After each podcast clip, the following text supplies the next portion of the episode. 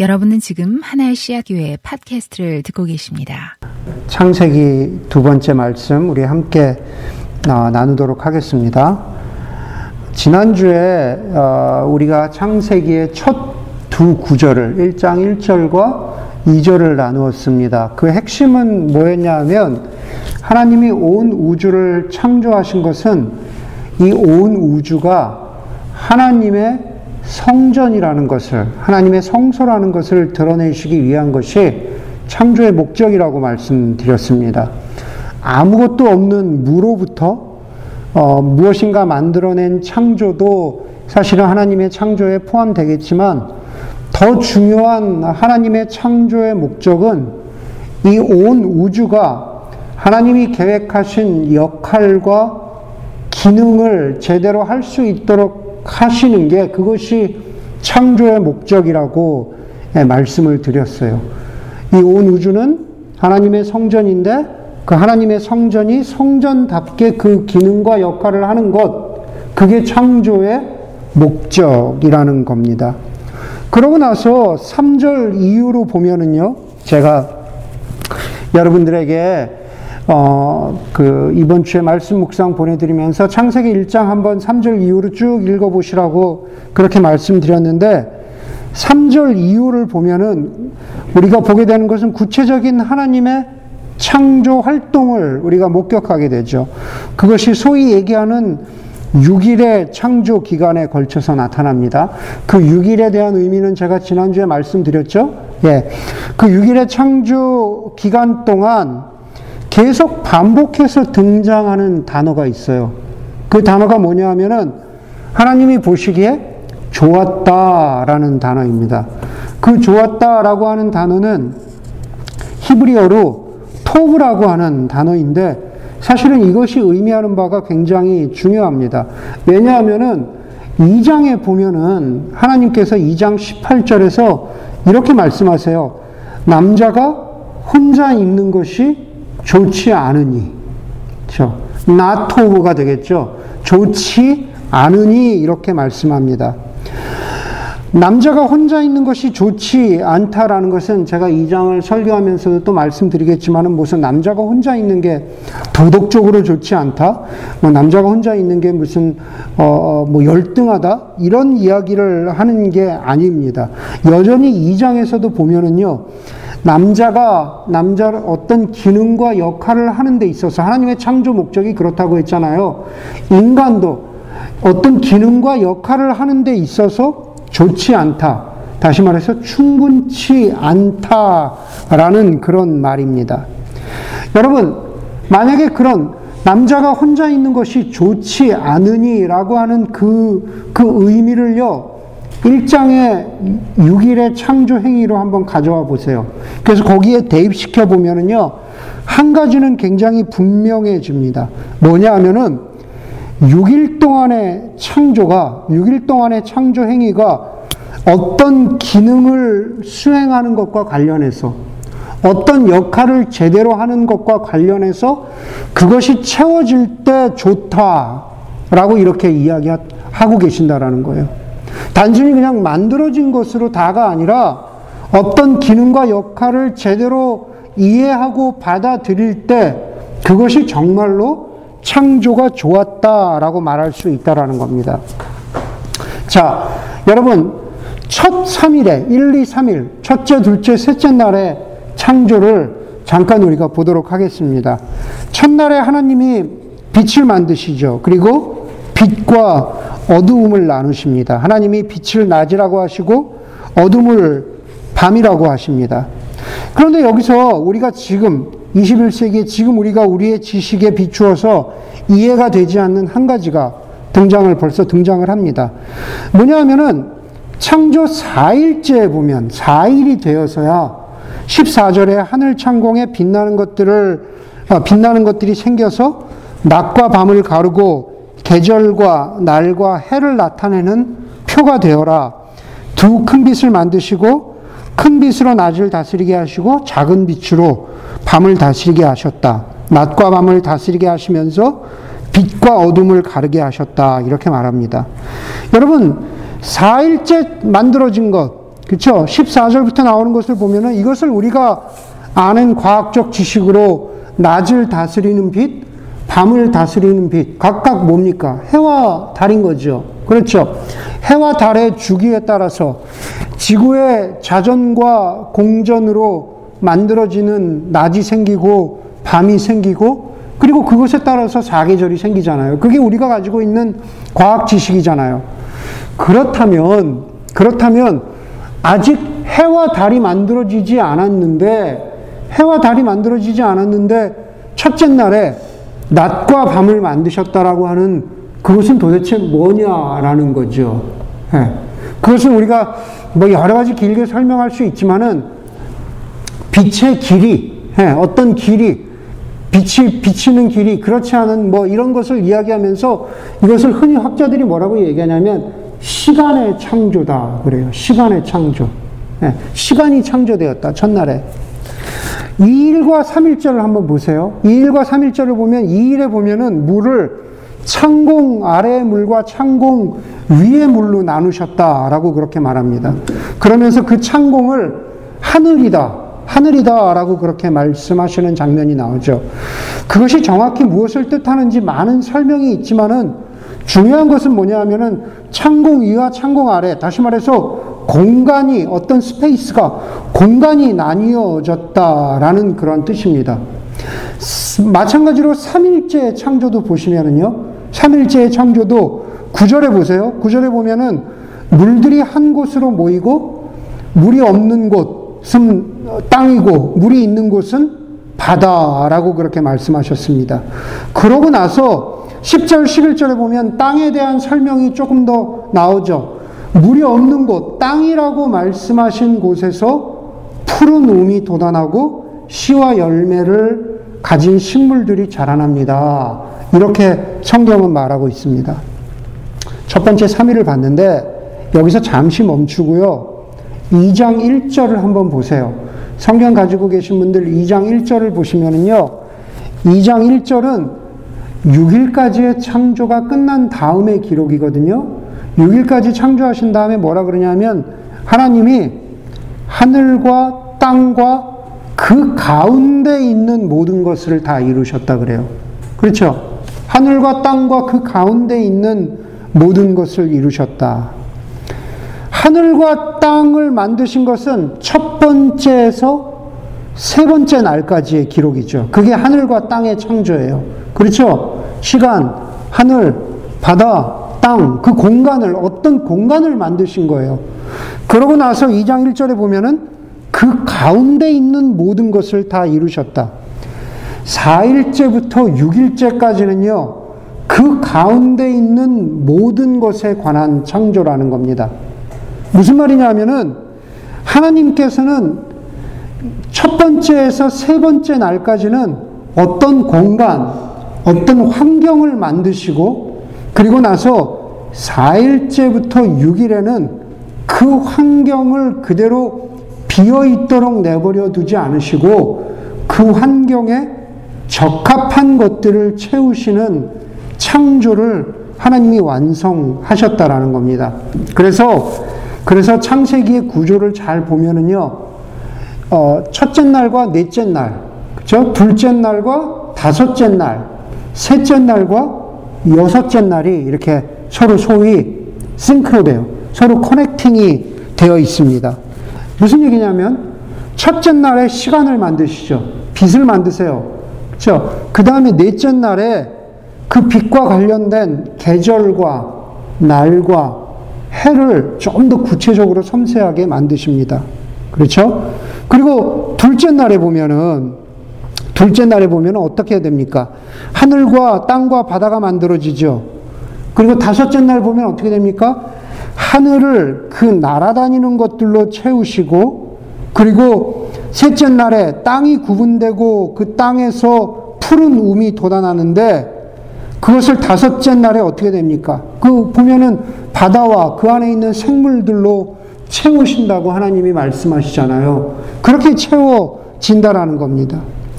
여섯째 날을 보면은, 여섯째 날을 보면은 생물과 동물들이 종류대로 나오죠. 그죠? 그런데 생물과 동물들이 살아가기 위해서는 무엇이 필요합니까? 생물, 동물들이 뜯어먹을 수 있는 어떤, 어떤 초목들, 풀들이 필요하잖아요. 그게 언제 이미 만들어졌어요? 셋째 날, 땅이 있는 곳에서 풀이, 푸른 움이 돋아나고 식물들이 자라났다. 그런 게 없으면 동물들이 살아갈 수가 없거든요. 그렇기 때문에 서로 이렇게 13, 24, 어, 25, 36 이렇게 날짜대로 하나님이 그렇게 어, 그 살아갈 수 있는 어떤 환경을 만드시고 채우신 것이라는 겁니다. 여러분 그러고 나서 26절에서 28절 오늘 우리가 읽은 인간의 창조에 대해서 말하고 있습니다. 그런데 역시나 인간의 창조 역시 어떤 물질을 말하고 있는 게 아닙니다. 제가 다음 주에 더 말씀드리겠지만은 인간이 무엇으로 인간을 만들어 음, 만들었는지 그것을 구체적으로 그냥 말, 말씀하고 있지 않아요. 오히려 인간의 창조에서 중요한 것은 하나님이 이렇게 말씀하시죠. 우리가 우리의 형상을 따라서 우리의 모양대로 사람을 만들자. 창세기가 문학적으로 봤을 때 고대 근동의 신화들과 다른 점이 있어요. 고대 근동의 이집트의 창조 신화나 메소포타미아나 뭐 이런 그런 그 뭐그 그 뭐라 그래요 길가메시 같은 그러한 고대 근동의 그런 수많은 이스라엘 민족을 포함하고 있던 그런 창조 신화들을 보면은요 거기서는 인간은 신들 사이에 갈등과 전쟁의 결과로서 만들어지는 그런 결과물, 창조물로 표현되는 경우가 꽤 있고요.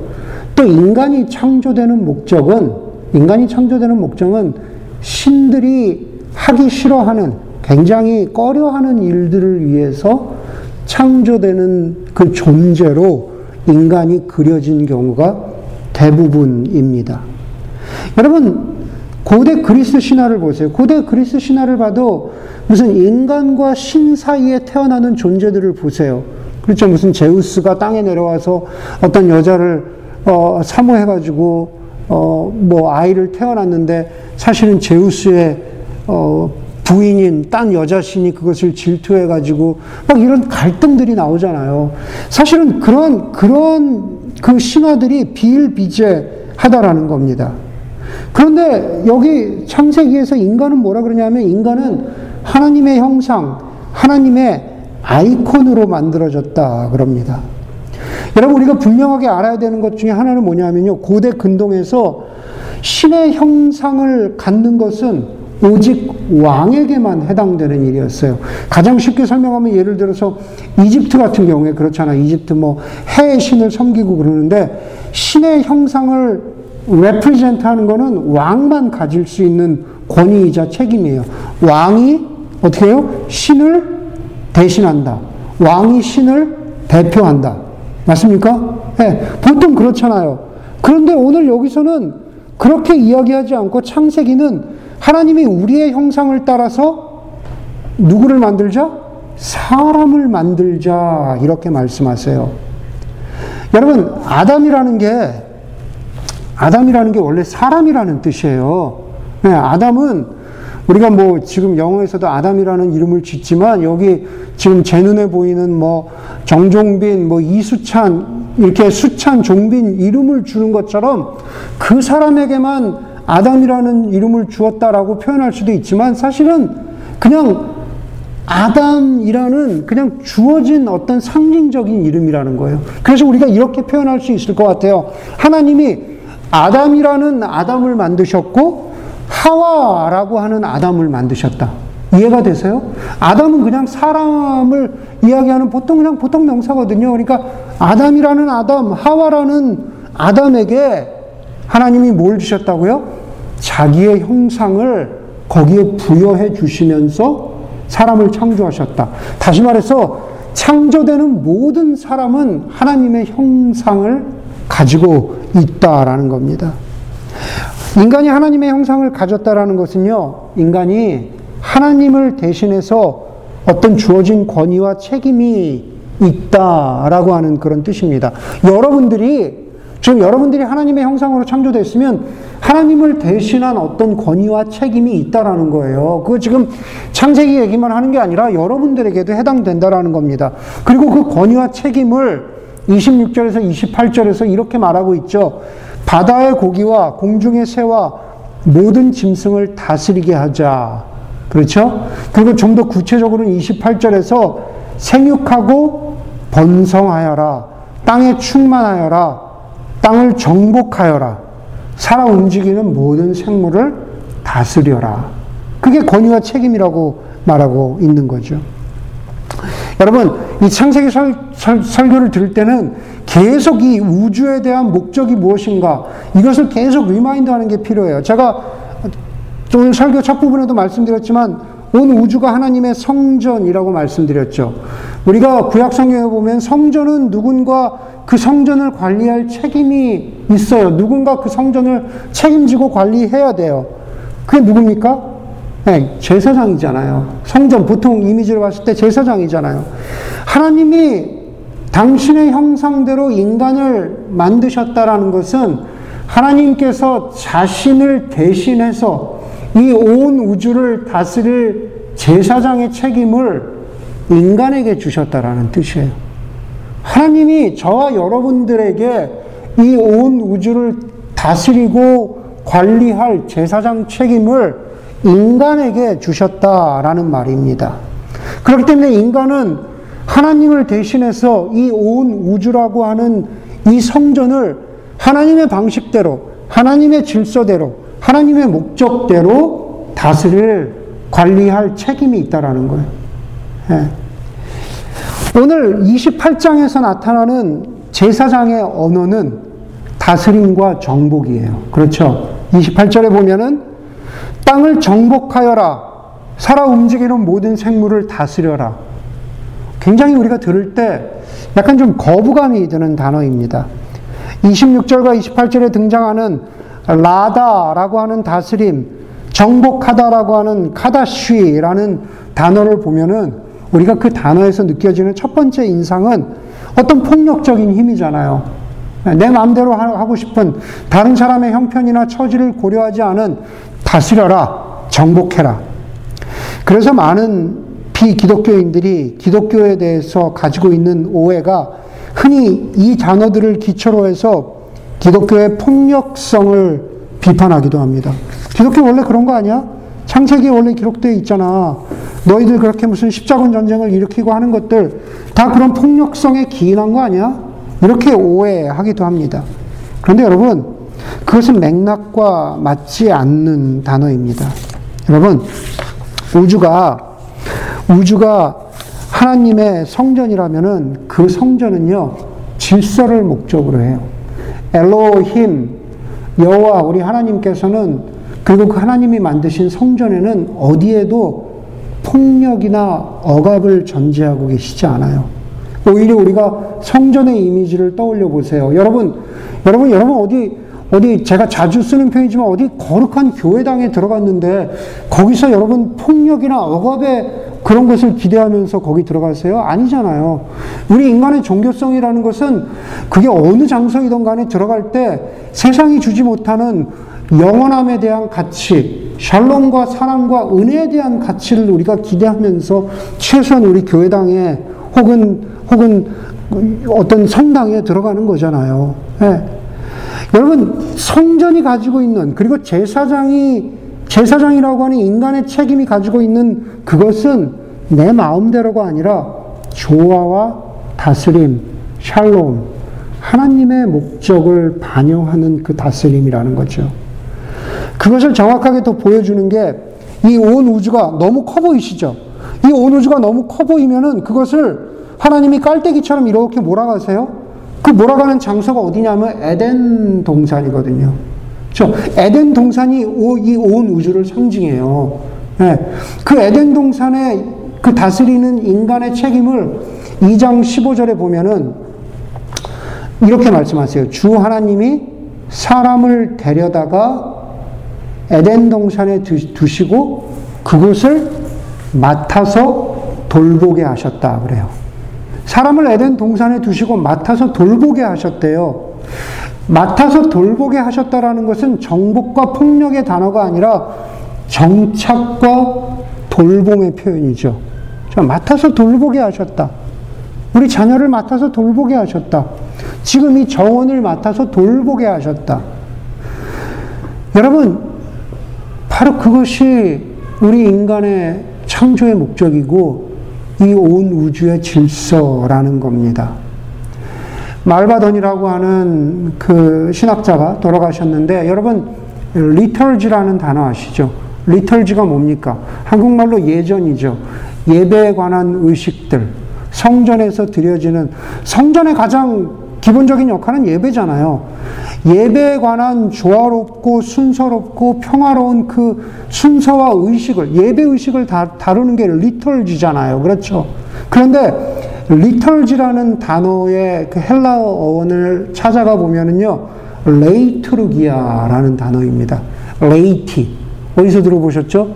소위 흔히, 흔히 성경 용어에서는 평신도를 뭐 평신도라는 말 저는 안 좋아하지만은 성도를 뜻할 때 laity 사람들 laity라는 단어 단어와 일이라고 하는 표현된 단어가 합쳐져서 레이투르기아 liturgy가 되는 겁니다. 예전은 liturgy는 성전에서 이루어지는 일인데 이 온 우주가 하나님의 성전이라면 하나님의 형상을 지닌 아담인 그 사람은 그 성전에서 어떤 일을 합니까? 거룩한 일, 리털지와 관련된 좋은 일, 리털지와 관련된 아름다운 일, 리털지와 관련된 하나님이 보시기에 정말 아름답고 선하고 좋다고 여겨지는 그 일, 샬롬의 일들을 하는 게 그것이 바로 레이티, 저와 여러분들 하나님의 형상에게 주어진 하나님의 사명이라는 겁니다. 설교 첫머리에 말씀드렸잖아요. 창조의 6일은 토브. 저 보시기에 좋았더라. 토브라는 거죠. 2장 이 창조의 창조의 그 기사는 6일의 창조의 기사는 2장 2절과 3절에서 끝나거든요. 거기 보면은 이렇게 말씀하시죠. 하나님이 하시던 일을 엿새 날까지 다 마치시고 일곱째 날에는 하시던 모든 일에서 손을 떼고 쉬셨다. 하나님이 그날을 복되게 하시고 거룩하게 하셨다. 일곱째 날 안식일이 복되고 거룩해지는 것은 안식일 그 하나, 6일, 7일째 그 하나만을 가지고 안식일이 복되어지는 게 아니에요. 6일의 모든 행위가 거룩하고 복되어야만 7일이 진짜로 거룩하고 복되다고 말할 수 있는 겁니다. 제가 말씀드렸죠. Sabbath, 안식이라고 하는 그 단어, 히브리어 샤밧은 그냥 쉰다? 오늘 하루 일 안 하고 쉰다? 이게 아니라 샤밧이라는 단어는 그 안에 어떤 일이 완성되었다라는 뜻이에요. 근데 거기에 좀 더 붙이면 하나님 보시기에 좋은 방식으로 이것이 완성되었다. 그런데 그것은 언제 완성됩니까? 7일에 완성돼요? 아니에요. 첫째 날부터 6일까지가 하나님 보시기에 좋아야 7일이 좋아지는 겁니다. 그렇죠? 흔히 얘기해서 우리 그리스도인들이 첫째 날부터 한 주에 1일부터 6일은 하나님 보시기에 좋지 않은 삶을 살았는데 그냥 여기 안식일에 나와 있어서 하나님께 예배 드렸다고 해서 이 날이 좋은 날이 되는 게 아니다라는 뜻이에요. 이해가 되시죠? 네. 이 하나가 한 전체로서 하나님 보시기에 좋아야 된다라는 겁니다. 그래서 하나님 보시기에 좋은 창조가 된다라고, 된다라고 하는 것은 바로 우리가 살아가는 삶, 이 온 우주가 1일부터 6일까지가 좋은 체험으로 채워졌잖아요. 공간이 있고 그 공간이 좋은 것들로 채워졌잖아요. 그런 것처럼 이 모든 것이 하나님 보시기에 좋은 것으로 채워질 때 그럴 때 어떻게 돼요? 참 좋은 창조다. 라고 이렇게 말할 수 있다라는 겁니다. 좋은 것으로 채워질 때 좋은 창조가 되는 거예요. 여러분, 그렇기 때문에 우리가 오늘 1장의 이, 이 알듯 모를 듯한 1일에서 6일까지의 창조의 행위들을 보면서 우리가 하나님이 우리에게 주시는 교훈은 뭡니까? 여러분, 우리는요, 우리, 우리의 인생과 우리의 소명에 대해서 깊이 생각해 봐야 한다라는 거죠. 우리 그런 얘기들 많이 하잖아. 이제 더 이상, 더 이상 뭐 채우려고 하지 말고, 야, 비우고 가볍게 살아가자. 이런 얘기를 많이 하죠. 뭐 불교에서 뭐 그런 얘기 많이 하죠. 그런데 여러분, 그 비움이라는 것은 목적이 아니에요. 그렇죠? 비움은 목적이 아니고 비움은 과정이에요. 그렇죠? 복음서에 보세요. 복음서에 어떤 사람에게서 그 채워져 있던 나쁜 것, 귀신이 쫓겨나가니까 그 사람이 괜찮아진 것 같죠. 그런데 그 귀신이 어떻게 돼요? 나중에 더 많은 귀신을 데리고 와서 그 사람 속에 들어오니까 그 사람이 첫 번째 상태보다 나중 상태가 더 안 좋아졌다라고 이렇게 말하거든요. 그렇죠? 무슨 얘기입니까? 기독교에서는요, 비움이 목적이 아니에요. 기독교에서는 좀 더, 제가 이런 표현 잘 안 쓰는데, 뭐 안 쓴다고 해서 안 믿는 건 아니에요. 그런데 귀신을 쫓아내는 게 목적이 아니라 하나님의 좋은 것, 성령으로 더 우리를 채우는 게 그게 목적이지 쫓아냈다라고 이게 좋은 게 아니다라는 겁니다. 마찬가지로 우리의 삶은 인생과 소명을 생각할 때 우리의 삶은 선하고 아름다운 것으로 채우는 연속적인 창조의 삶이 되어야 된다라고 하는 겁니다. 여러분 다시 한번 각 날에 각 날의 창조들을 한번 떠올려 보세요. 각 날들이 그 공간들이 엉뚱한 것으로 채워진다면 무슨 일이 벌어질까? 다시 말해서 땅에 있어야 할 것들이 바다로 가거나 하늘에 있어야 할 것들이 땅에 떨어지고 만다면 제가 아이들에게 보여준 것처럼 그렇죠? 바다를 가득 채운 플라스틱 병들 정도를 넘어선 빠른 지구 온난화 너무 많은 소비로 인해서 생겨난 오염들 여러분 모두 자기 자리를 찾지 못한 있어야 할 곳에 채워지지 못한 그 결과가 지금 우리가 보고 있는 이 세상의 현실이 아닐까라는 생각을 우리가 한번 해봐야 된다라는 거죠. 여러분 우리의 우리의 인생은 어떻습니까? 요즘에는 너무나 흔하게 그리고 너무나 너무나 의미 없이 이렇게 사용되는 남이 어뷰즈 되는 바람에 뭐 어떤 우리 어떤 형제가 그래요. 아, 목사님 소명 콜링이라는 말 저 요즘에 잘 와닿지 않아요. 그런 얘기 하면서 제가 그 얘기를 듣고 난 다음에 진짜 그렇구나. 이제는요. 어떤 면에서 목회자들도 소명이라는 단어를 이렇게 좀 사용하기가 주저주저돼요. 왜냐하면 너무 이렇게 너무 뭐라 그러죠? 클리셰 같거든요. 그냥 너무 막 사용하는 단어 같거든요. 그런데 여러분, 하나님이 우리에게 주신 이 소명이라는 단어는 마치 겉에 묻어있는 더러운 것들, 불필요한 오물들을 사실은 깨끗이 수돗물에 씻어내고 본래의 그 모양, 본래의 그 가치를 회복하는 그러한 단어가 되어야 된다라고 저는 그렇게 생각합니다. 그것은 뭐냐면 하나님이 우리를 당신의 형상으로 만드시고 당신의 성전인 이 온 우주를 아름답게 채우는 그 소명을 바로 누구에게요? 우리 그리스도인들에게 주셨다라는 겁니다. 우리 인간에게, 우리 그리스도인에게 주셨어요. 그런데 여러분, 사실 우리의 인생이라고 하는 우리의 시간과 공간을 우리가 한번 생각해 봅시다. 정말로 우리는 우리의 시간과 공간을 무엇으로 채우고 있는지. 예. 정말 하나님이 바라시는 것들로 우리 채우고 있느냐라는 겁니다. 지난주에 제가 이 온 우주 그리고 이 온 세상의 창조는 하우스가 아니라 홈을 만들어가는 창조라고 제가 말씀드렸죠. 기억나십니까? 그 비유가 기억나세요? 그런데 여러분, 소명을 잃어버린 인간, 하나님이 우리를 왜 만드셨는지 그 목적을 잃어버리는 인간은요, 인간은 홈을 만들기보다 하우스를 만드는 일에 집착하게 됩니다. 하나님을 모르면요. 하나님의 이 창조의 목적을 모르는 세상 사람들은 지금 다 하우스 만드는 일로 살아가는 거예요. 그렇잖아요. 실제적으로 얼마나 더 큰 하우스를 가질까?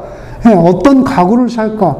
내, 뭐, 뭐, 유명한 뭐 셀럽들 보면 뭐 그런 거 나오잖아요. 내 옷방에 얼마나 좋은 명품들로 나를 채울까? 그 공간을 뭔가 채우려고 하잖아요. 얼마나 좋은 수십 대의 많은 소위 럭셔리 카들로 내 인생을 채울까?